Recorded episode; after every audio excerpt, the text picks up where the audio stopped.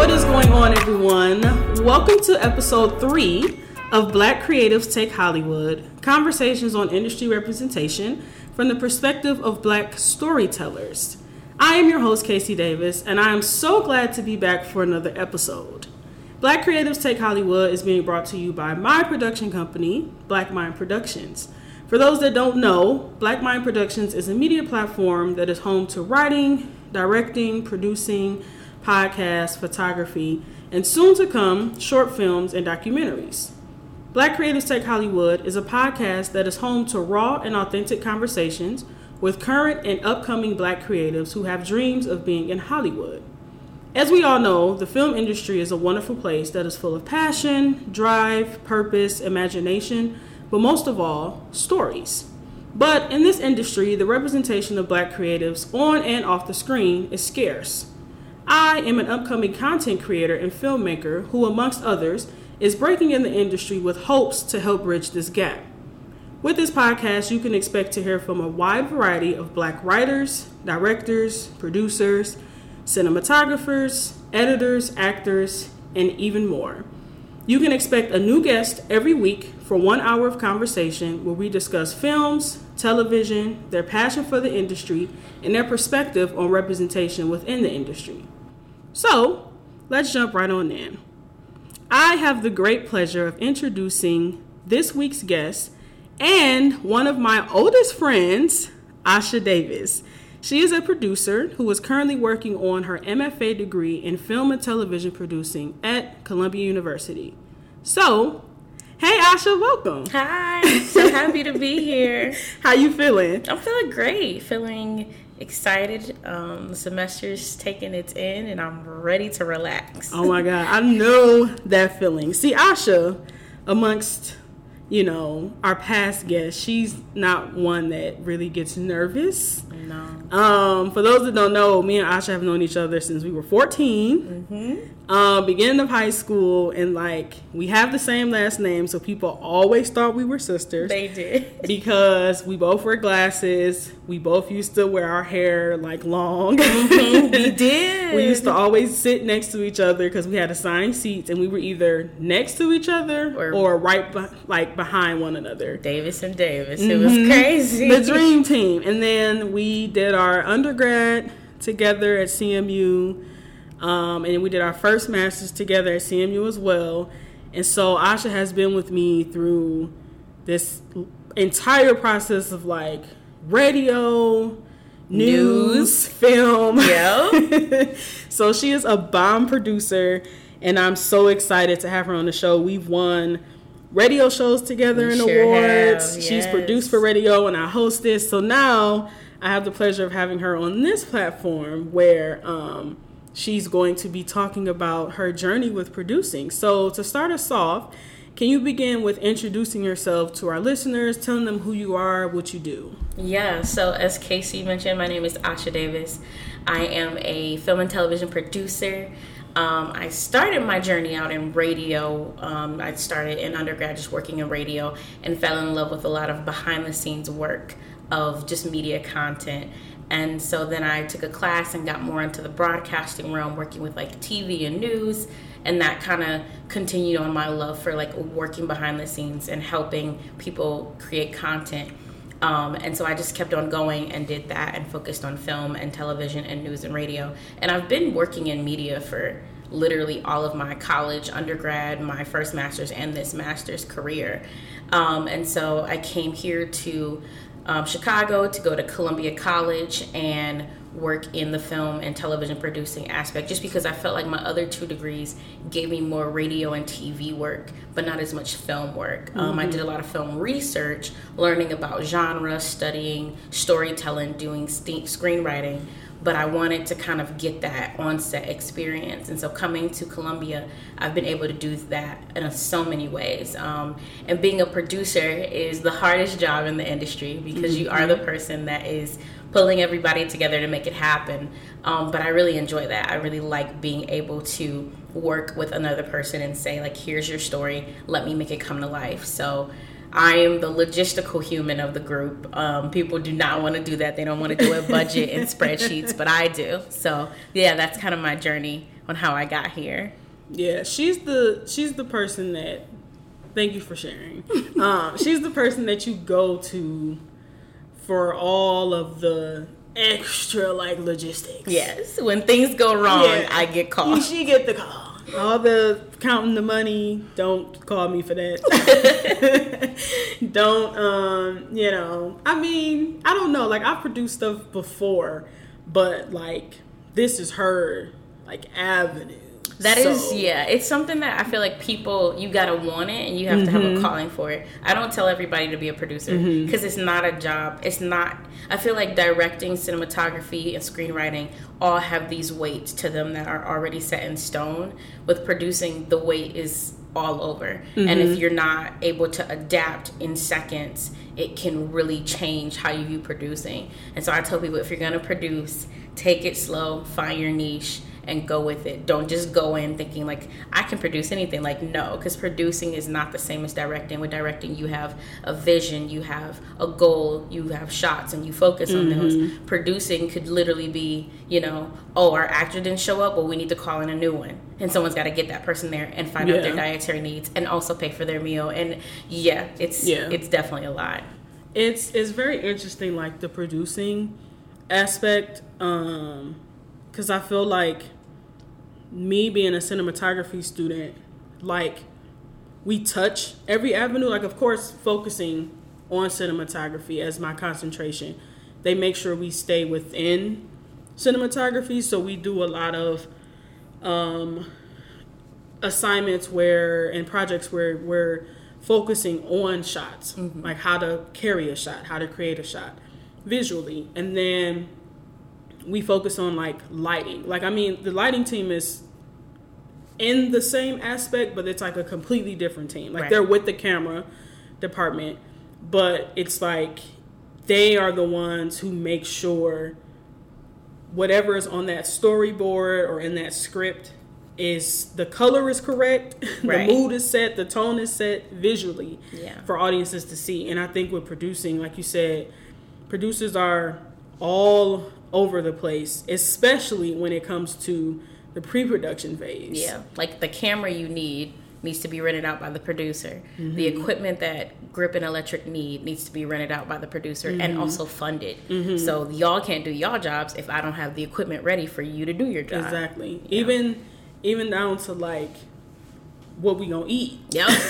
like and what time you gonna eat right. it. Making sure we on time. Like yeah, of course sure. the, the AD is there to right. The ADs are there to make sure that the schedule is going. But you know the producers be like, all right, it's gonna be ready at twelve forty five. Okay, it's gonna be delivered by twelve fifty.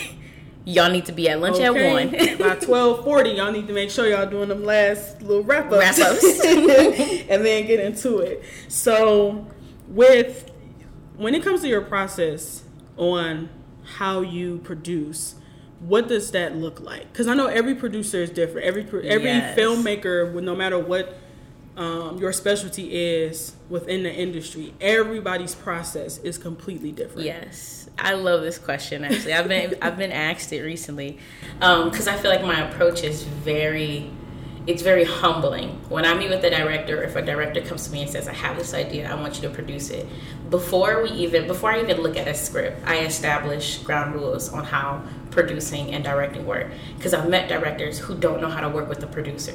Everybody is taught how to direct, but not people aren't taught how to work with a director and vice versa mm-hmm. with producers. So I establish what my job is, right? I'm not people's coffee runner. I'm not a PA. I'm a producer.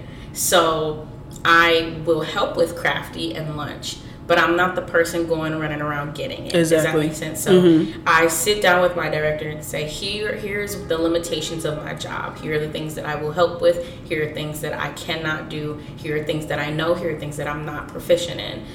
And then I give them that working kind of system. Once I give that, I start to say, okay, where are you with your script?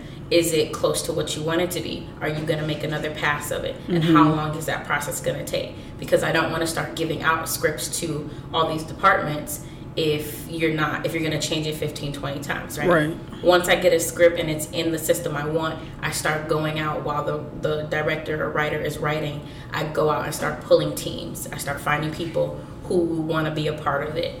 I always choose my own group of people when it comes to films because I know people who get jobs done. Sometimes you you worry about who someone chooses because mm-hmm. the question is are they going to show up and are they going to get the job done, right? Right. So like I've called on you for stuff, right? I've called on other folks that have been on this podcast before like, "Hey, can you be a part of this film in this way?" And the next thing after that, once I get people, I get the departments, I start working with the director about what are the dates, how long is it going to take, how much money do you have in your budget, how much money are you willing to spend. And the first question I ask everybody, what is our budget for crafty? I don't care about anything else until I know how you feed people. Okay, because people got to eat. And people got to eat. And I tell people all the time, your film can be it's super beautiful with a nice camera and lenses and equipment lighting. and lighting. but if Actors, you don't give mm-hmm. people a hearty meal to feel energetic to do it and be on set i'm that producer that cares about those things. Yeah. And you don't meet a lot of producers that care about that. So I, I tend to go forth and say so what about crafty? And what does crafty look like? Don't just give people some chips and some fruit snacks. Where's the fruit Where's the bagels? Where's right. the coffee? Where's mm-hmm. the water? You know, mm-hmm. once I figure out what we logistically have, I make a timeline with every director. Here's what we're doing on this day. Here's what we're getting done by this month. Here's what we're getting done by this month. I'm working on a film now where we are shooting in March and we have a locked script and they're working on a shot list. I've got the team.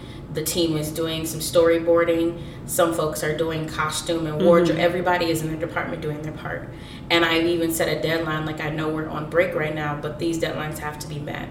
Um, and so I kind of make sure that all of those things are kind of in place. Then we get to production day, and my main concern is usually how are people getting there? Mm-hmm. Do they have transportation? Do we need to provide it? Um, are we reimbursing, reimbursing people for gas? And I'm focusing on those day to day operations with the AD. Yeah. And then we're kind of communicating back and forth like, okay, is this lunch ready to be picked up or is it going to be delivered and what time is it going to be delivered and who's picking it up that mm-hmm. kind of thing um, so i go after it very like a mother where i'm like are these things done are these things done um, and then by the end of production i always like to get feedback from people about their experience because not every film set is going to be great as you know right? right you've experienced it but i think even the worst ones have been very learning for me. Like, yeah. okay, this is what I would not do again. Here's what I would change. Here's how I would change working with these people. Um, and from there, I always check in with the director about post production. What's your plan? Yeah, I, they may not need me to be a part of it, and that's totally fine. But I still want to know that it's getting done, and exactly. someone should be holding them accountable. Um, and so my biggest thing with my my approach is accountability.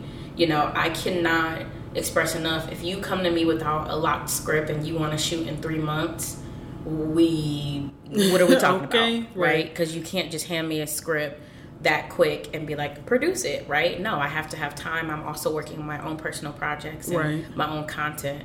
Um, but i also go i also have this philosophy in my life that like there are stories that need to be told. Mm-hmm. how they get told is up to me. And so when a producer um, goes in with a mindset of like, okay, I'm just gonna have the worst time, then yeah, you are. I go in with a clear mindset, no matter what, about I want to eventually just get this story made for you. Right. Um, and so whatever I could do to aid to that is is how I approach it. Now I will tell you though, I don't just take any crap from anybody. When people um, disrespect people on set or they don't, I tend to be the one to go and have a conversation with the director about it. Um, and so like that film said that you know we me and you have talked about right? Like i sat down with the director and said i just yeah. want you to know these things happen and they were told to me. So you as a director should improve on that if you want them to if you want people to ever work with you again. Yeah. And i also want people to tell me how i am as a producer. Yeah. i always ask is there anything i could have done differently for you? Is there anything you think i should have done? And most people go no you're great. Like you get it's like no i don't want you to tell me that. I want exactly. you to tell me things that i could use. And so one of my directors told me you know what, there's one thing that I would like you to improve on, and that was like self care. And I was like, oh, okay, great. Like, thank you for right, telling me right. that because I take my job seriously. Mm-hmm. Um, so, yeah, that's kind of how I approach it. I like, it's a few things that you said. I like how you made it a point, like, unapologetically to say, like, food is number one because I feel like what people on the outside looking in don't realize is that the actors themselves are under so much pressure to perform Yeah. and the crew is also under so much pressure Absolutely. to deliver the story. Right. And so when you have like 10 hour days, 12 hour days, 14 hour days, you are not taking a break until halfway through Mm-hmm. whatever that time frame is. So if you're on a 14 hour shoot, nine times out of 10, you're probably not going to take that break until like the sixth or seventh hour. So at that point, it's like you are exhausted. So Yeah. whatever you're eating is going to give you whatever Nutrients. like nutrients, that Mm-hmm. second wind that you're gonna have. But I think what I've seen happen a lot, at least being in film school, or I've heard like horror stories from like different students, is like they've gotten on sets where they've they had to be on set for like 10 hours or 12 hours. And it's like okay if i'm on set for 10 hours we're not taking our lunch until hour 5 which is like whatever. And they're fine with that but then it's like the issue is it wasn't the lunch it was the fact that we got to set at 7 8 o'clock in the morning and there was no breakfast okay, because you need some coffee. You gotta you gotta have coffee. yeah, it's like or tea or like Water. there was no bagels, no muffins, like something to where it's going to give people that initial boost To to, say through. okay, because like we're waking up at like five o'clock in the morning, To get there by get seven, there. Mm-hmm. to set up by eight, to have first shot by nine. right? And you gotta feed some you- Yeah, you gotta, You gotta- get something in your system, and then you also mentioned that like, um, you you're like the mother on set and i've said you know in the past few episodes that like we filmmakers in general we're very particular Yeah. about our craft we're Mm-hmm. very sensitive Oh my god. and we treat every aspect but especially our specialty like it's our child It literally is our baby. because I think a lot of people look at films and television shows and of like the story. They're just like, oh, it's a story. Like you can just make it up and write it. But it's more to it than just coming up with a storyline and writing it. You because you have to develop the story. You have to be able to create a one a storyline that makes sense. But then from that point, Mm-hmm. It's gotta be good. You have to make sure that it's good, it sells, that you're going to have audience members that are talking about it, whether good or bad. But you want to make sure you have ratings. You want to make sure it gets reviews. But you also want to make sure that the story that you're telling, even if it's something that you've seen before multiple times, how is my story going to be different than what we've already seen? Right. How am I going to write these characters to resonate to everyday life in reality? And then from there, it comes to okay, who can I get to create this vision, mm-hmm. you know, visually for audience members from paper to screen? Right. But then that's where that director comes in on how, you know, they help with casting, how the actors can embody that character and study that character and make that character real. Yeah.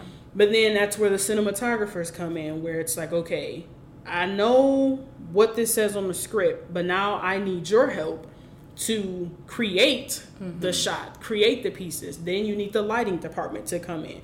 And then you need producers to make sure that everything is lined up because without that producer, it's like you you got to take 50 steps back because you gotta can't be go there. from the writer straight to post production No. like you there's like major steps in between Mm-hmm. and um i think something you also said too was like asking for feedback after you finished being on a set Yeah. and that's something that i'm taking with me today because i know that i'm very sensitive about like work and i'm a perfectionist at heart mm-hmm. so when thing when the slightest thing goes wrong or like i feel like i messed up on something i don't like shut down or anything but i instantly think in my head like damn they're probably never going to ask me to do Right. it again and that's probably not the case No. it's just like it's all a learning process Yeah.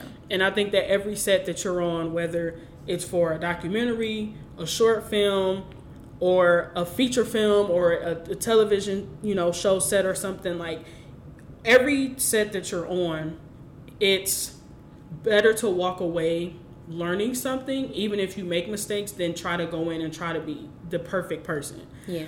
Um, because I feel like the the industry is built for mistakes, and Yeah. I, I feel like it's purposely there. Yeah.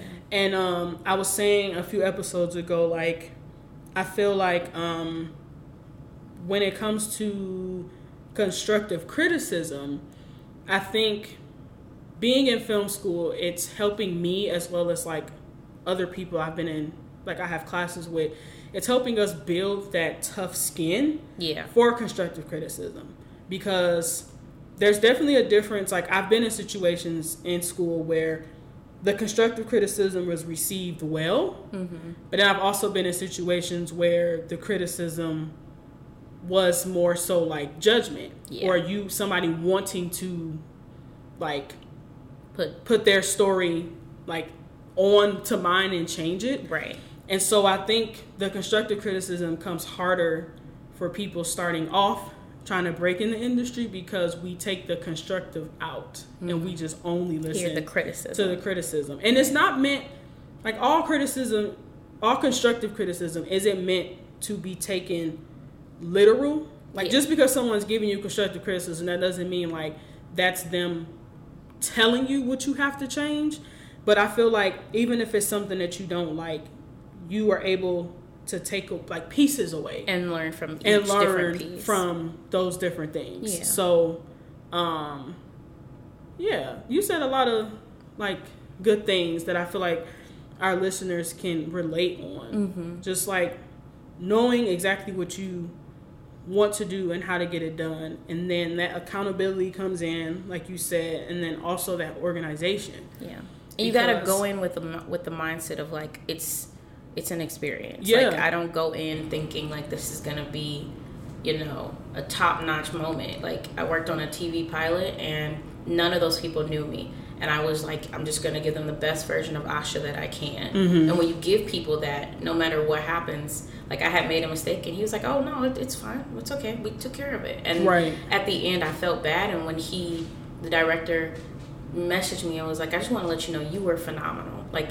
everything you did was just amazing for us and we wouldn't have made it without you. Like it's moments like that where I'm like, okay, I may make a mistake, something may happen, but I'm gonna leave this set knowing that I did my part and I gave them my all. Mm-hmm. And anything that I can change, that's just things that you just change for the next set. But it I left that set with so many connections and those people loved working with me, and one of them is actually to work with me soon on another project because of the great you know atmosphere we had on set. Yeah. So yeah, And I feel like with accountability and organization within any field that you're in in the industry, I feel like transparency is also needed because I've had uh, several situations where like I've came to you through a text like okay, I know what I'm doing, but things are not going as planned.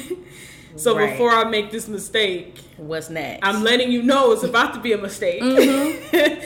but and I've always said to you, Yeah, you like got how- this. yeah. Don't worry about it because I know the kind of person you Mm-hmm. are. I know the kind of content creator you are.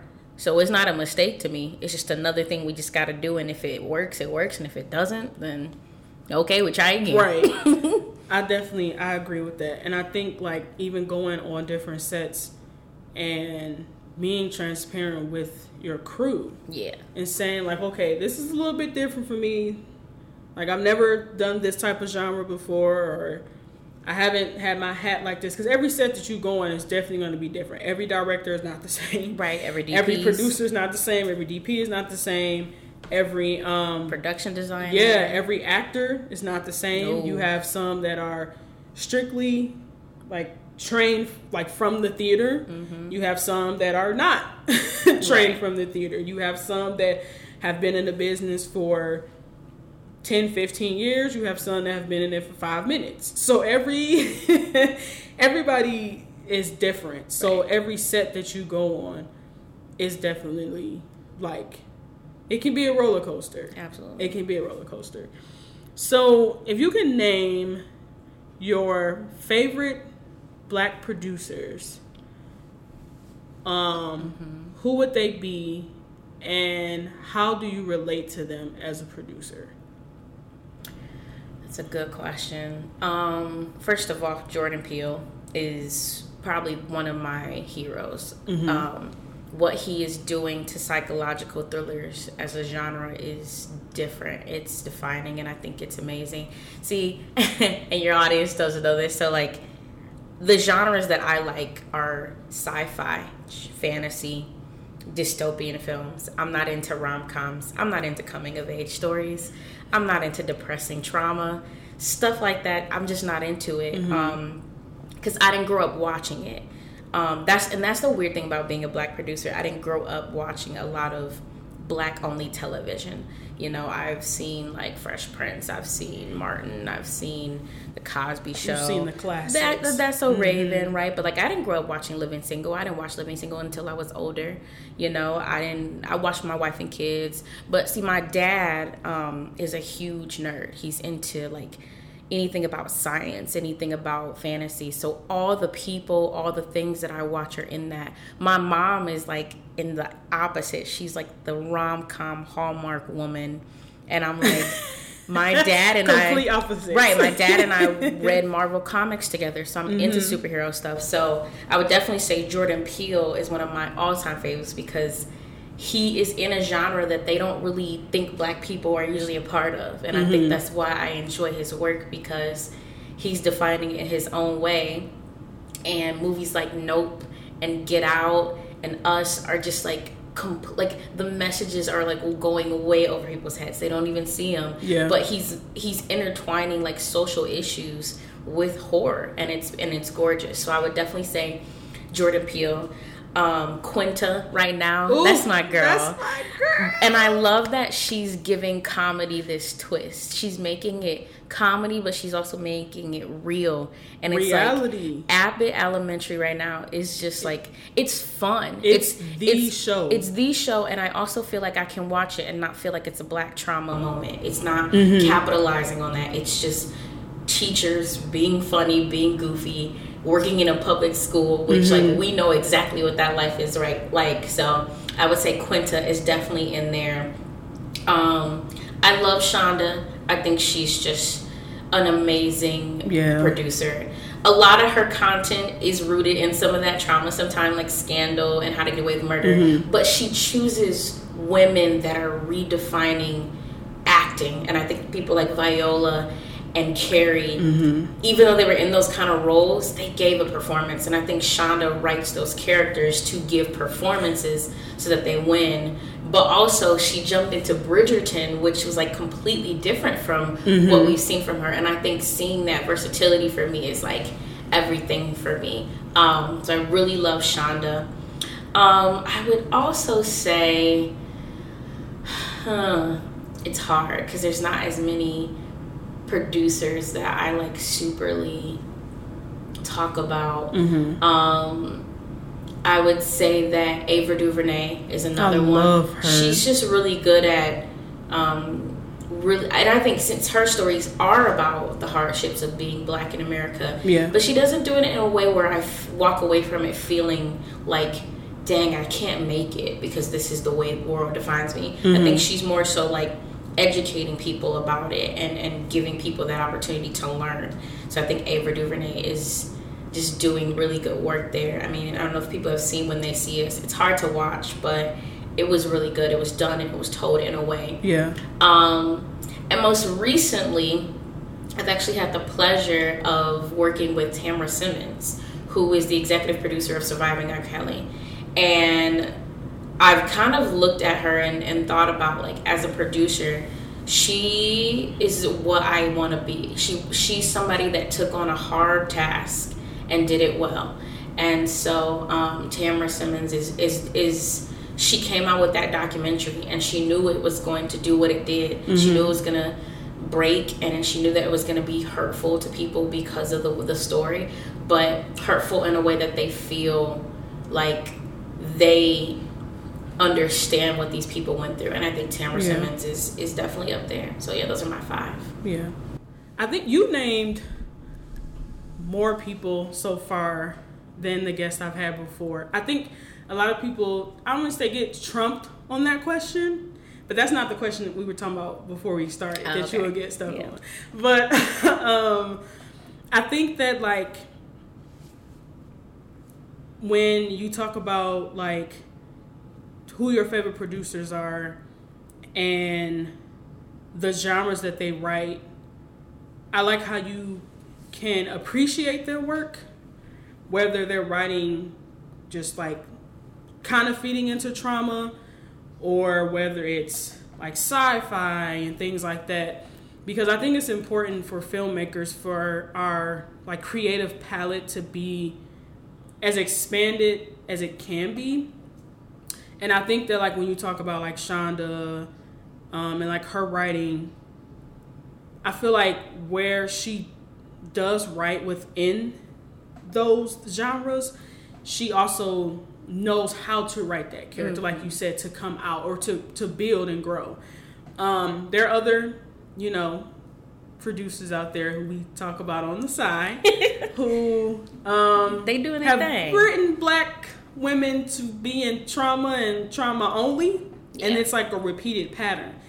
And like with me every every filmmaker is different. Like some people only want to do horror and it's like okay great i'm not a horror person. Like i you mm, I've, I've i've you know dabbled in a little bit but that's not my strong suit. Don't give me none of that scary stuff. I don't like it. I don't watch it.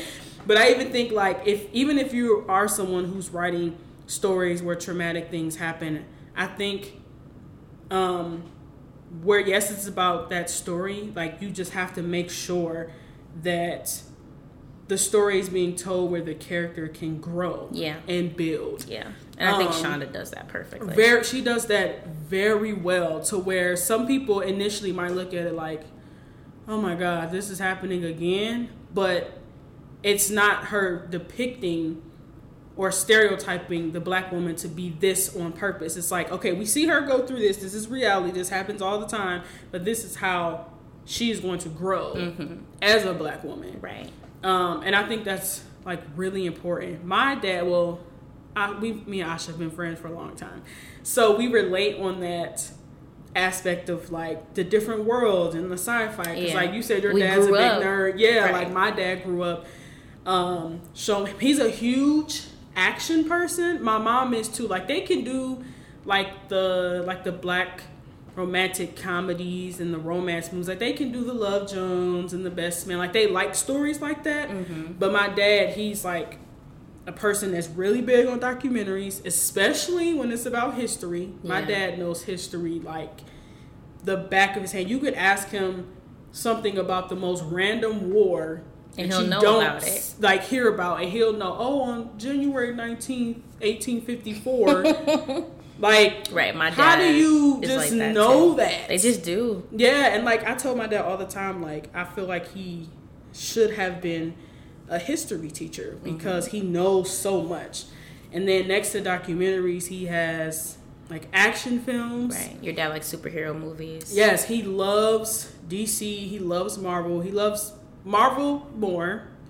but As he should. He right, but you know he's a huge DC person. He's had countless comics, and he was you know a little boy. He grew up on comics, but then he also loves that like sci-fi. Like Yeah. I grew up watching Star Wars. I grew up watching Star Trek. so like, Stargate. yeah, like- so he knows like every like he knows Mm-hmm. something about everything. Now when it gets to all those like he could do a comedy, but he he'll prefer to watch like stand up comedians Yeah. as opposed to like a, funny funny movie. like comedy movie. Um and then he also helped us like grow up on black shows. Like even when they were in syndication, like the Moeshas, the you know, Family Matters, the Martins, everything like that. So I feel like we both come from very interesting Mm-hmm. backgrounds where we haven't seen it all, but we've seen a lot. A lot, yeah. I think a lot of people always assume that like I grew up on black TV, and I'm like, no, I And didn't. And most people assume that because when they see that we're black, they assume, yeah, they assume like, oh, so you must have seen every single black movie from the '90s. Like, no, no. I see the majority of them. And some But- of them, some of them I didn't see because my parents. Some of them I saw because other friends or other people like Mm-hmm. in college introduced me to them. Like I didn't start really watching Girlfriends until like you would talk about it, and I had seen small episodes here and there, but it was never on in my house like at all. Um, and I think that's the weird thing is like sometimes as a filmmaker. I always get nervous when I when I'm around other black filmmakers that everyone thinks that I'm supposed to know those shows. Yeah. And then I meet people who are like, Nope, I don't know them either. And Yeah. I'm like, Great. Because Yeah. I don't want us to feel like that's the only content that we could be taking in. Those shows are great because they have that representation. But like I said, I'm a sci-fi girl. Like Yeah. I was watching Star Trek and Stargate and Star Wars and Marvel and shows like C and Game of Thrones. Like that stuff is what I enjoy. Those are Yeah. the contents that I watch. Like right now I'm finishing up The Crown and people are like, "Why do you care about the royal family?" I'm like, "It's not that I care about. it. I just I'm interested in period pieces. Yeah. I grew up on watching documentaries about Yeah. history. Those things just interest me. I don't watch a lot of content that's outside of those kind of things because mm-hmm. that's what I enjoy. Um, like I'm watching The Witcher. It's a great show. It's based on a video game, and like you would never know how good it is until you step out of your comfort zone. I watch things in every genre. I will never say no to something unless it's like super gory or something that I know would give me Like nightmares. all that extra horror right, stuff, but like not- even there are mhm. horror films that I've seen that I thoroughly enjoy, Me like too. Babadook, and I've seen um, Drag Me to Hell. Like I've seen it, and and I've watched them and went, okay, all right, I watched it, and now that's Right, done. that's it. so Now I'm done. Yeah, people can like things that are not the the stereotypical thing and no one's saying that there's something wrong with that like that like there are tyler perry movies that i enjoy to this day because i grew up watching them they were on for christmas Mm-hmm. but that doesn't mean those are the only kind of films that i would want to make you know Yeah, for sure. And I think having that um that transparency is like needed because I feel like a lot of people who aren't in the industry, I think they automatically assume like even if you're like an actor or an actress like they think because we're in this field that we're supposed to like every genre we're supposed to like Right. every writer every it's like or you're supposed to tell that story. Yeah, and and, it's it's, like, like, I didn't, I, no. I did not grow up No. poor. I grew up in a working class family with two loving parents. Um, I don't have siblings, but I there are a lot of black struggle that I didn't go through, and Mm-hmm. so I don't want to take away from people who did go through that. I'm not saying I couldn't make those stories, but I don't have those lived experiences. So I'm not prone to making those kind of stories because it wasn't my experience. Right. Um, I come from a divorced household, so you know I could talk about what that was like. But again, those aren't things that I don't want to make a movie about my experience being from a divorced household. I don't think I need to relive that. I already dealt with it when I was a Right. kid. I don't want to make a movie that reflects it because I think someone's already done that for me. Yeah. And I want to make movies about dysfunctional groups that represent divorces, but you wouldn't know about it because the twist doesn't automatically come out with it. exactly And so when I write my scripts, a lot of them have those elements, but they're very hidden nuggets, like how Jordan Peele does it, where you're like, wow, that represents that. I didn't even mm-hmm. realize that until later, you know? Mm-hmm. And I think too with with black stories, I think people automatically assume that if you're black in the industry that we all come from the exact same place. Right. But everyone's story is not the same. Everyone's trauma is not the same. No. Everyone's experiences are not the same.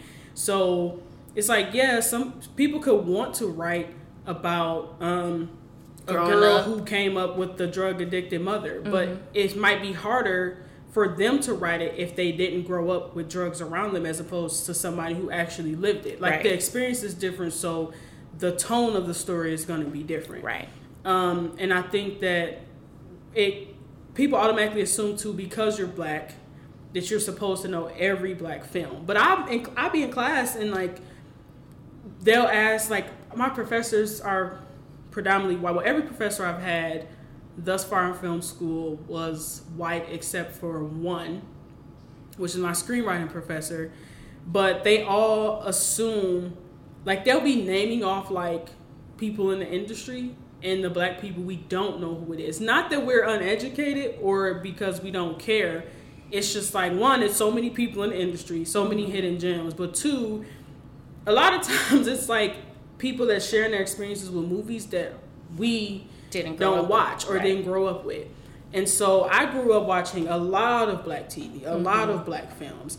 So my passion is black stories, but telling them in a different way. Right. Yes, some of my stories might have trauma in it, but it's going to be written in a way in which that's it's going to be a focus and you're going to take a take something away from it, but it's not the ending of it isn't going to be as predictable or right. as like so- sorrow or depressing where it's like, "Oh, this is like another it's the same soppy story that we hear all the time." Mm-hmm. But then I also want to get into action. I want to get into documentaries. Like, and I think that's good for us to have within the community. So, like, yeah. thinking about like creators like Shonda Rhimes and like Quinta Brunson, Issa Rae, Jordan Peele, like even looking at um like Michael B. Jordan. Oh my man. Even looking at him. Here you go. Here, here she goes. Even looking at him and like his directorial debut. Yeah, his like, directorial debut was dope. You know, hearing hearing seeing them on screen is one thing. Seeing people that are more so behind the camera in action is another thing. But mm-hmm. then hearing their interviews and watching their interviews and, and hearing where they they coming from and how they got into that moment. It's never one of those things where it's like, oh, I, you know, I grew up like this, so it just made sense. It's like, no, they also chase after different stories. Yeah.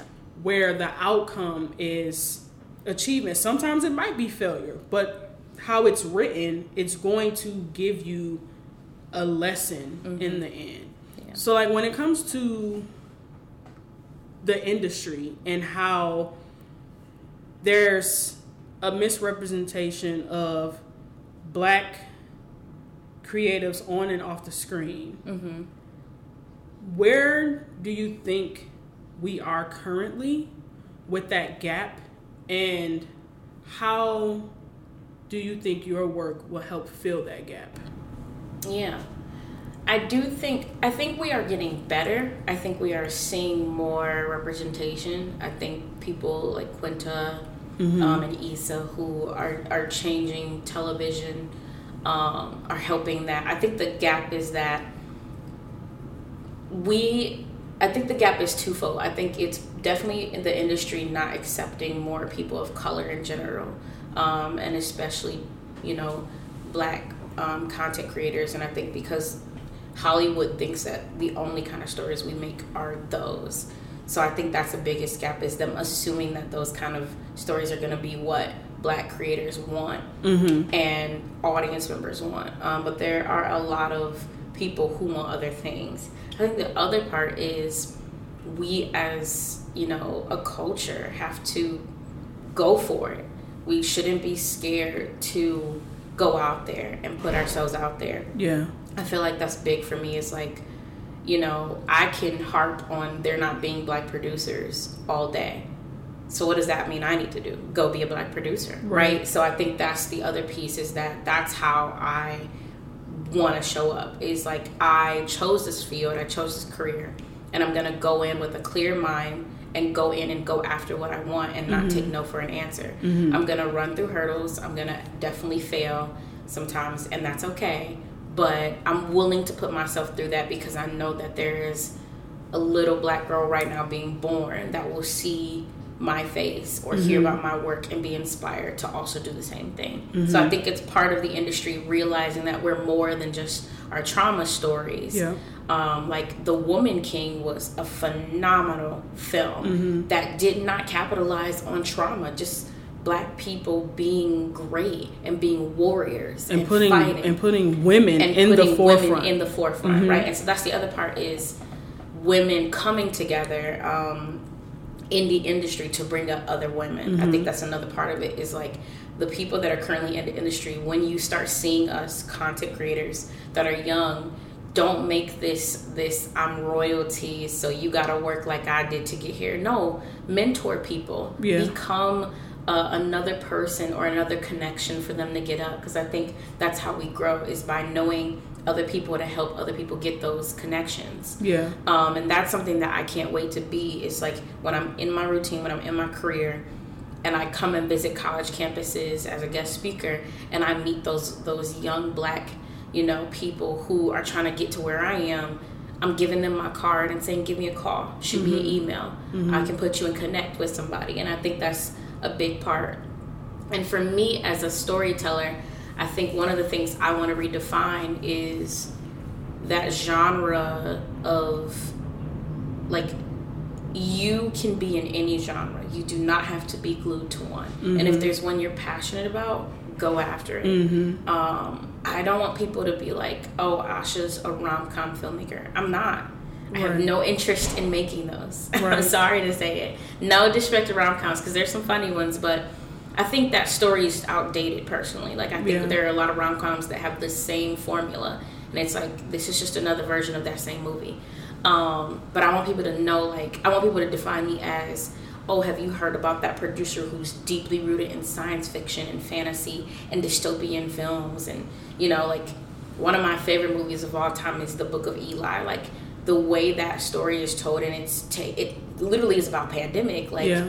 it's so good, and Denzel gave an amazing performance. love Denzel. And I think because that movie just shows the world being in this corruption and in this disarray like it was just like that's so cool what if we ever got to this you know mm-hmm. i also just want a lot of my stuff to be about escapism and and taking myself away from this earth that we're in and being able to escape to other you know universes that allow people to just breathe instead of the hardships that we face here Yeah. so I definitely think that a part of it is people in the industry now not assuming what I'm going to do, but letting me come and show up and do it. But then also me having the courage to like go on the journey and be on the path. I love that. And I think too, like what I've been noticing lately is the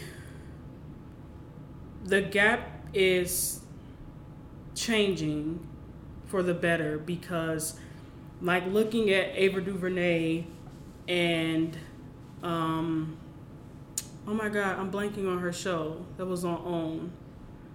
Um oh my god. Who? Ava DuVernay's show.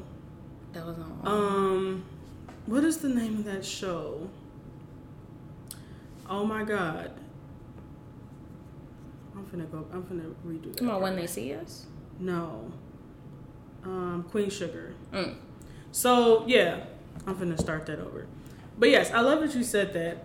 Um, and I think that the gap is being slowly closed Right. by people that have already been in the industry because they're not going unnoticed. Like we we can we see them and we hear them and we appreciate what they're doing for us upcoming filmmakers because they're passing the baton to, To us. us. Yeah. And so once that's passed to us, it's going to be our job to one fill their shoes, 2 create our own shoes, and then three Pass the torch pass that torch and those shoes to the next generation. Generation.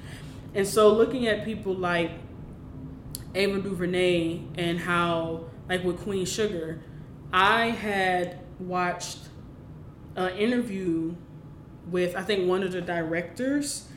Um, she is an upcoming director and she's worked on like P Valley, she's worked on Queen Sugar, she's worked on a couple other things as well. But she um, was saying that every single episode of Queen Sugar was directed by a woman. Mm.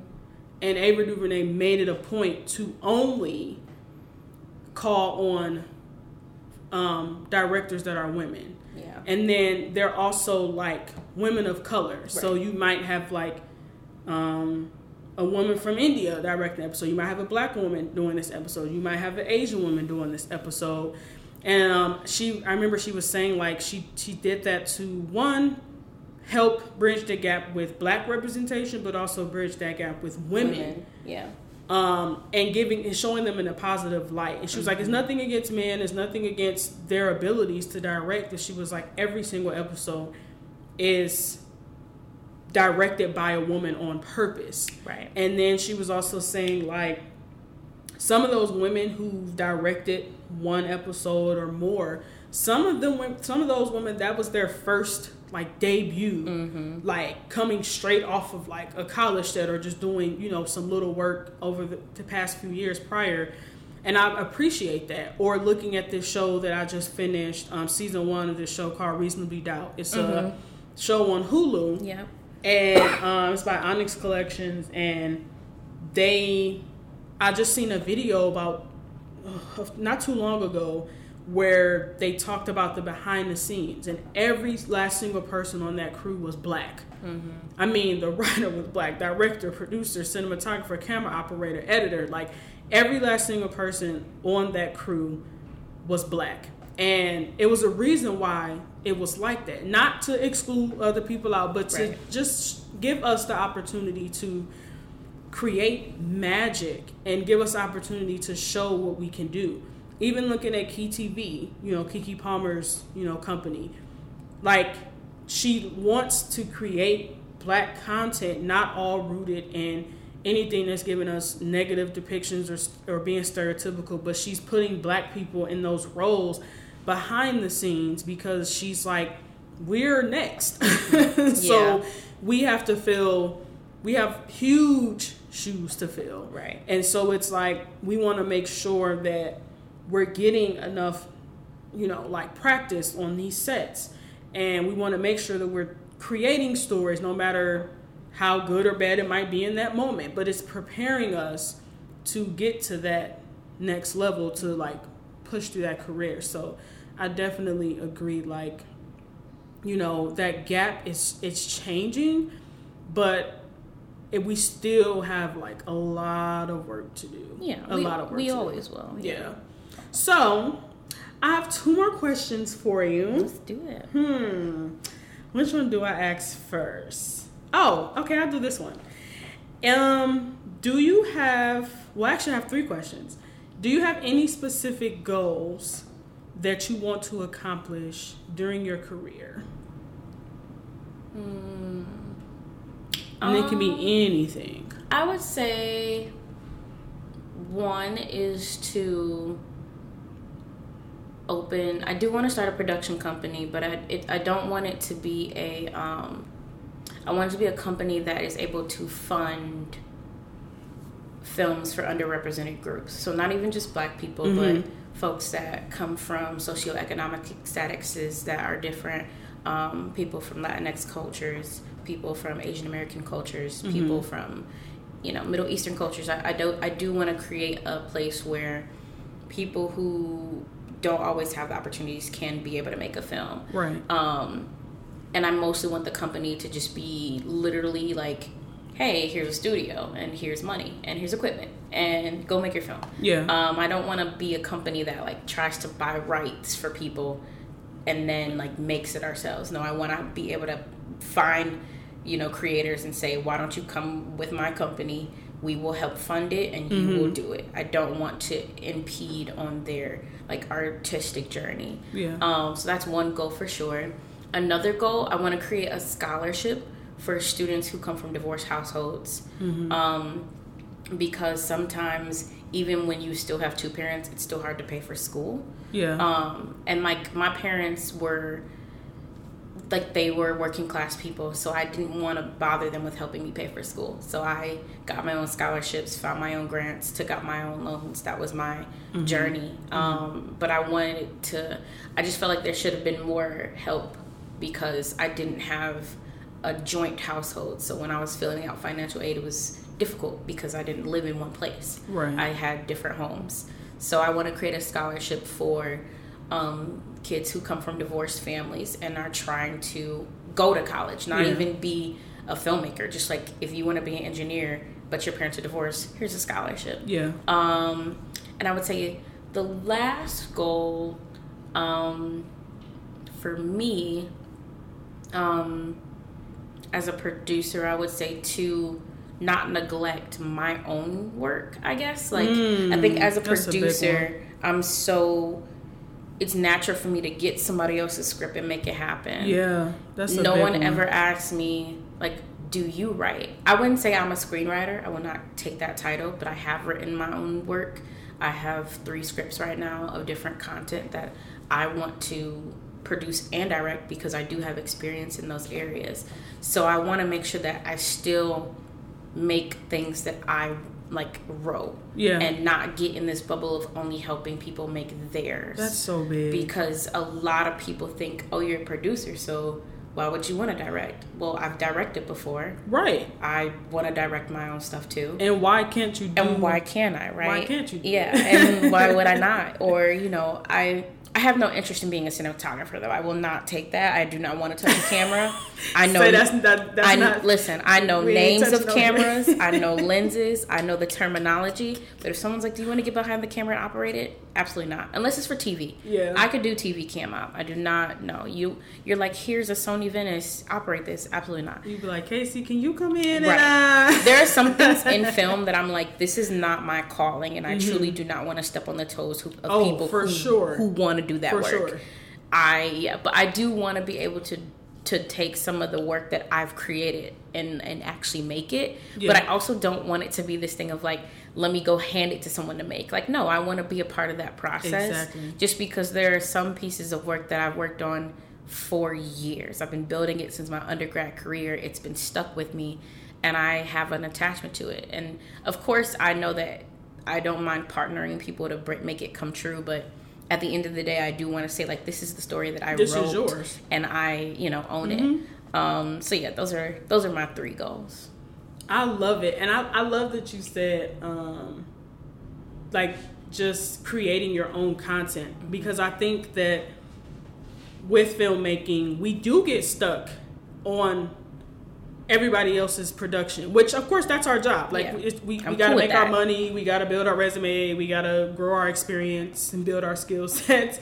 But taking that time out to work on your own content and like like even with me with like podcasting or photography that I do or Right. like I'm not a screenwriter either like I don't want to take that title from actual people who like eat sleep and breathe writing Right, that's their thing. but I do have things that that are rather small that I'm working on, or I have like a a television show that I'm I've been developing for a year, and I know mm-hmm. it's going to take a lot more time to actually really flush it out. right, But there are things that I want to do as well as a filmmaker. I don't only want to be a cinematographer. I want to dabble in directing. I never know if I'm a get into producing. Like you know what I'm Yeah, saying? Like of course I want to find that one thing because you know I feel like every filmmaker had needs that one thing that they can continuously try to perfect. right, yeah, But I, there's nothing wrong with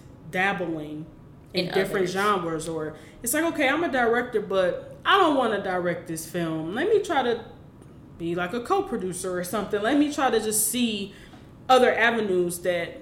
I mean, it, it doesn't hurt. It doesn't hurt. It's no. all a learning experience. So I appreciate you saying that because that that's a big one. Like taking the time out to create your own content because we have stories too Mm-hmm. outside of just helping somebody else tell theirs. right.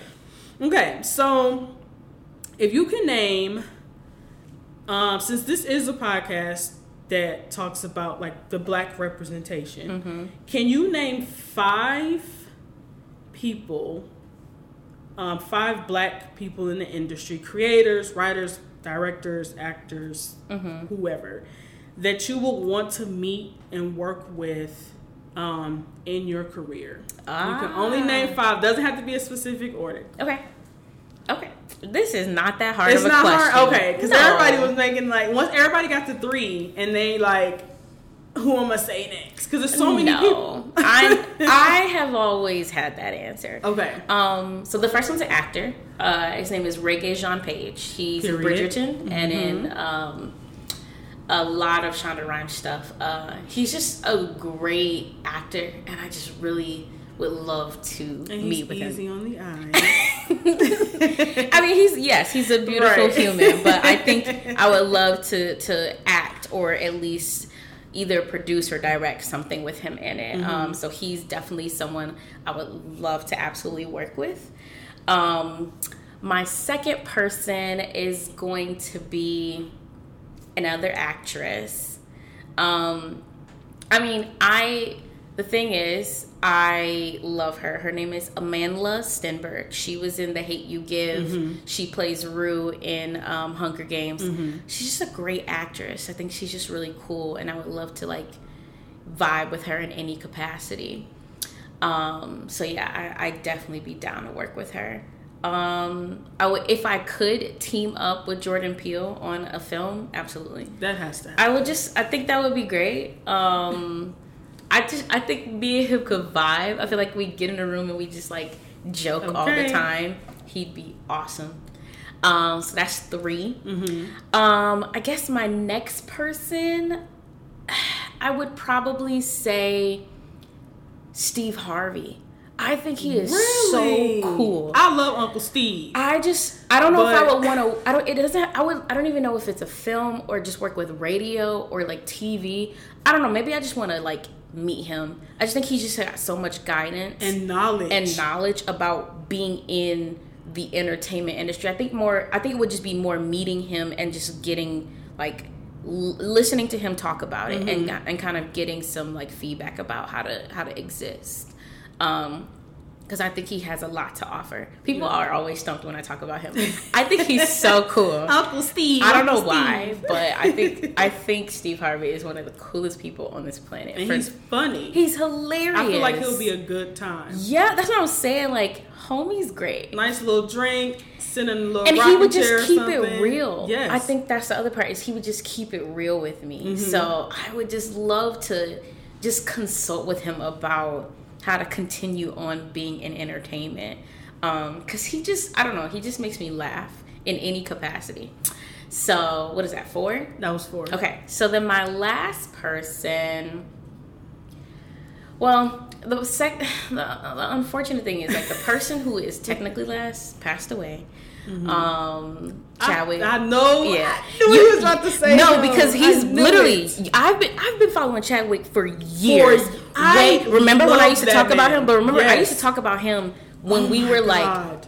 2014 and he was the first Yes. getting like, I when I like saw 42, 42. right exactly I don't just snap Period. right way before he was Black Panther I've been following Chadwick Boseman for a while Yes, a and I've, all. I've seen Get I say I've seen Get On Up I've seen Ma Rainey's Black Bottom I've seen 42 I've seen Third Good I've seen 21 Bridge I've seen it all Everything. well before he got to Black Panther. People act like Black Panther is the only thing. Like no, but I would have loved to have been able to sit in a room and talk with him Yes. and just. I would love to have definitely directed him, but I would love to have done Black Panther. Um, okay. But that leads me to my last person, who I think next to Jordan Peele is like my current hero in the industry, and that's Ryan Coogler. Yep, I knew. Um, yep, I seen you know how I feel about Ryan. Yep. You know how I feel about Ryan. From Creed to um, Fruitvale Fruitvale, to to Black Panther. I mean, he is just a really authentic human as a person, as a creator, and I would love to learn from him. I would love to work on his set in any capacity. Um, or just talk to him about his experience and, and figure out like how do you do the things you do because he never missed he has not missed not once i don't Yeah. think there's a film that i've seen of his where i'm like uh, he could have did this i feel like people have their their qualms with wakanda forever but personally i think with what That he could was. Sorry, go ahead. he, with what he so had good. and with what he could do, I think he did it justice and he closed out our Chadwick chapter and he left room for us to enter a new era with Black Panther. Don't get me on my Marvel life, but anyway, Mm-hmm. And we're gonna do another had- episode where we talk about me and Marvel. and he had those beautiful black women, And they were leading. giving. Yes, Yeah. and they were leading. they were giving. So those are my five people. Um, my honorable mention is Michael B, but I try to stay in my lane because I know that's Casey Man. But I would love to work with him too. I actually just pitched an idea, and we had to give like a cast that we would. Um, like if we could get this made, this TV show made, who would be my cast? And my, I had Amandla Stenberg in it. I had Danny Glover, Cheryl Lee Ralph, Michael B. Jordan, mm-hmm. and China McClain. Those were the people that I had in there. Love yeah, China and I was like, this is a great cast. Like I need to do this. So yeah, those are my folks. Got you. Okay, so I always ask my guests to name their five first, and then I do mine. Mine always changes; it's never the same. Some people stay the same, but then I feel like I know a couple. I feel like them. it always like, it changes, depending on? Yeah. So, this episode, of course, you have like the honorable mention of like Oprah.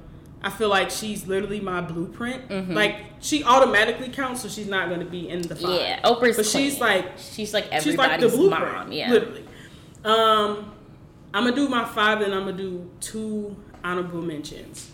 So, I would say, um, I would really love to work with Cheryl Lee Ralph. Mm-hmm. I think that she is absolutely amazing. And I've been following her since before Abbott came along. When she was in um, God, what was that show with the kids? She was in. I mean, she did Moesha. She was um. It was one of the. Moesha. She was a dream girl. Dream Girl, yeah, Yep. mhm. She, she's like amazing. Yeah, Quinta Brunson. I feel like she's always going to be on that list. absolutely. And I've been following her career for a while as well. I remember when the video came out. A lot. Yes. he got I remember, money. I remember that. I absolutely. She's also really good on her. Black Lady uh, sketch, show. hmm I think like what she stands for, how humble she is, like just her personality is something that I would really want to be Mm-hmm. around. Um, it was somebody that you just named that is the same as mine. Oh my god. I'm gonna come back to that person. Um, I would also really love to work with Marsai Martin. Mm-hmm. I think that for her to be um as young as she is, I feel like she's done so much. Like I think isn't she like the youngest I think she's the youngest producer, producer. the youngest person to produce a movie. Mhm. Um, she's so has her head on like straight, Yeah. and she knows exactly what she wants. She drives for it, and she's just a beautiful person inside and out. Mm-hmm. Someone else I would really like to work with is um, J. Alphonse Nicholson. Mm. Um, you, those who don't know, he is he plays Lil Murda on P Valley. P Valley, yeah. And I think that I've also like followed him when he did the um, story about Madam C.J. Walker, when he was on Just Mercy. Um, he's like a theater actor. He's been you know on Broadway and things like that. But I would really want to work with him, like sit down, have a conversation with him because I think that he is absolutely phenomenal at what he does. Like And he's P-Valley so was a hit. underrated, and P Valley is my show. Shout out to Katori Hall. and the last person I will say would be. Oh, I stumped on my own question. You hit it completely different when you said Steve Harvey because that's a different one. I have not heard that yet. Um, the last person I would want to work with would be Angela Bassett. Yeah. She is I hope Like- I get the chance to like her. I feel like Phylicia Rashad, Loretta Devine. Mhm. Like they are like They're the mothers, mothers of Hollywood. Yeah. of Hollywood. Like Taraji. Taraji, you know, Viola Davis, Kerry Washington, like Gabrielle Union, like those are women who are like, like it's so many people. Like, Yeah. I've used to, I've named Denzel Washington a few times, um, and not to just count men out or anything, but it's like it's so many I had a black mix, right. creatives Mhm. that you want to meet and work with. Um, so I think Angela Bassett, I feel like she is literally like my auntie in my head. She Mm-hmm. is like mother of like the industry Mother. and she has done so much for us. Yeah. The two honorable mentions both have sadly passed away. Will be Chadwick. I was Mm-hmm. so heartbroken when he died. I remember calling my dad and having a whole breakdown. Yeah, I was I was- cried for days. Because we was in grad school when he died. Yes. And then um, the other honorable mention is Cicely Tyson. Oh yeah, she was amazing. I just absolutely adored her, Mm-hmm. and she like started. Yeah, Like, she's the OG. She's like the black voice. she's the OG. So yeah, I think every every time I do an episode, it's, it's definitely going to change. But I think we named some very profound People. people who are doing it, who have done it, and are continuing to do it. So, last thing before we wrap, last Question. um, what, um, how I, how do I want to word this? This one is like off the fly. If you could give any advice to upcoming filmmakers, what would that be? All filmmakers or producers? all filmmakers, but first, but then specifically producers because that's your for all for all film and television because i do want to work in tv um, film and television makers i would say the biggest advice is stay true to who you are. Don't let the industry change you. Um, i feel like a lot of times we when you get into a job it starts to kind of like make you into this person and you feel like you have to become that person because everyone else is like that. No if you're a nice kind human continue to be that. Don't divert from that because then people don't want to work with you. And i don't want to ever be known as someone that people don't like to work with because of my attitude or my personality.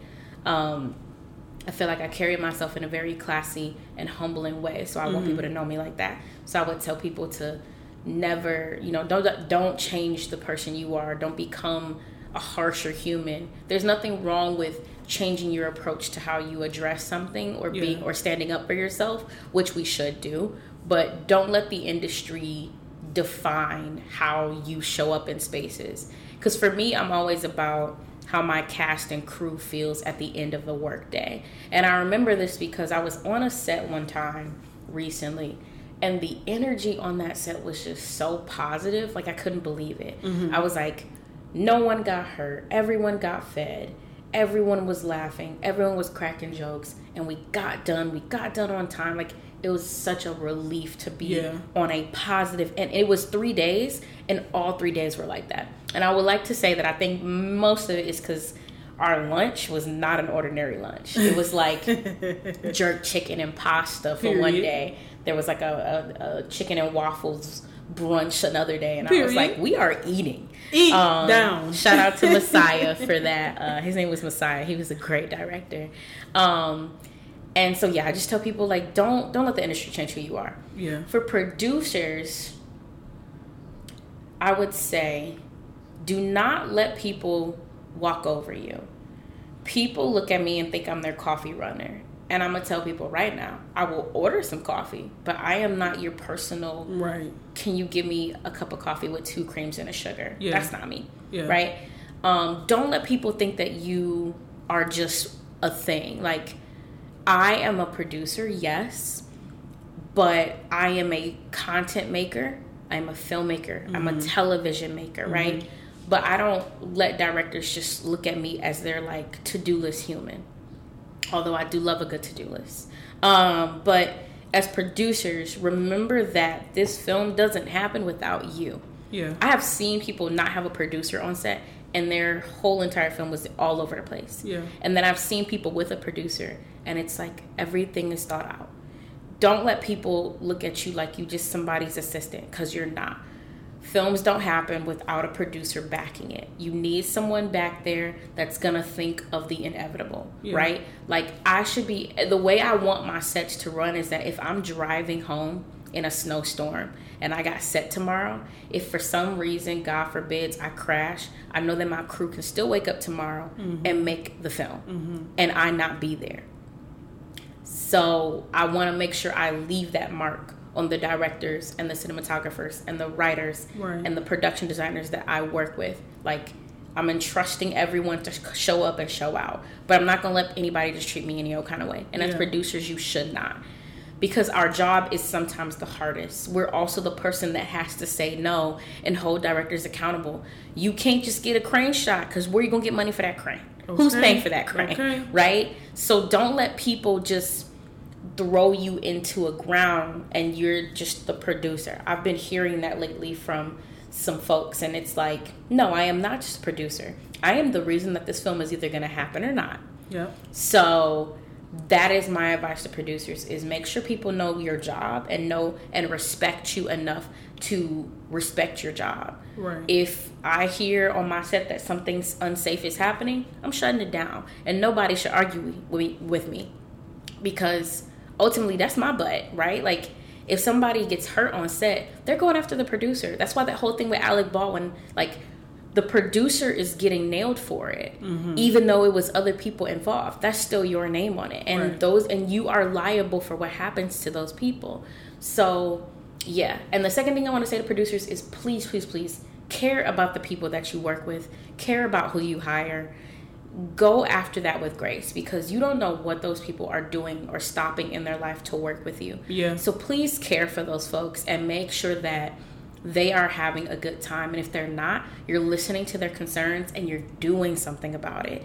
There are people who have complained to me about something, and I go immediately to the director and I say, just so you know, this is what happened, and it, you need to do better. Right. Because I want that person to know that I heard them and I did something about you it. Care about and them. I cared mm-hmm. about them, right? That's exactly why that strike happened is that people were not caring about those crew members and cast members don't overwork them. Yeah. But also show them that like there is someone on set that cares about you yeah. as a human, yeah. not as a not as the person showing up to come work, as a bodily human who has a family to get back to and needs rest, you know? So th- that would be my advice. That is so beautiful. That was very well said. And I appreciate you for your honesty and for sharing your story today. Yeah. Thank you so much. Thanks for having me. I hope some people will be like, I learned something from this. It's my girl. Let me reach out to her to produce something. well, everyone, this concludes episode three of Black Creative Tech Hollywood Conversations on Industry Representation from the Perspective of Black Storytellers. I am your host, Casey Davis, and again, this podcast is being brought to you by my production company, Black Mind Productions. If you don't already follow this platform, just go on Instagram and search at Black Mind Productions, hit that follow button, scroll through, see some content, turn on your updates and alerts, like something, share something, comment on something, and be on the lookout for more content. If you are not on Instagram, you can also go on Facebook and just type in Black Mind Productions, and the same content from Instagram will be there as well, especially for like my older audience members. Hey, Daddy. hey, Mama. Hey, Mr. D and Mrs. D. So, yes, I want to thank everyone for coming back for another episode, and I hope that you all have liked it, you learned something from it, and if you are a future filmmaker listening, I hope that Ahsha gave you some great insight on what to do. We're a dream team right here. We've been in this thing Davis and Davis for 12 years now. so, yeah, um, again, Ahsha, thank you so much for for joining. Yes, thank you for having me. Good luck to others. And if anyone wants to work on a project, um, they can follow me as well um, at underscore Luna underscore Sunshine underscore on Instagram and just look up Ahsha Davis. I come up pretty often. There's not many people that got the same name as me. So, um, yeah, I'm excited. And hopefully, everyone continues to make some good content. And thank you, Casey, for all the content you're coming out with. I know you've thank got you. a lot of projects you're doing and finishing your degree. So, congrats on doing that. And very, very proud of you for that work because I've been there since day one. Period. I know. and thank you for being supportive. And same too. I wish you well with everything. We we live in the same spot, so we gonna always we see each corner. other. but you know, we got things to do and we have projects to work on. So. Yes. To everyone out there listening, um, again, thank you all so much for the love, for the support, for the feedback. And I cannot wait to bring you back for episode four with a very special guest. So again, who's the guest for four? Easton Gray. Another bestie. Writer and upcoming producer and one of my dear friends. Um, so yeah, that's going to be an exciting episode. That so, would be a good episode. Yeah, Easton's pretty cool. He, he's okay. He's okay. Thank you all so much for listening and supporting, and I love you all. Until next time. Bye.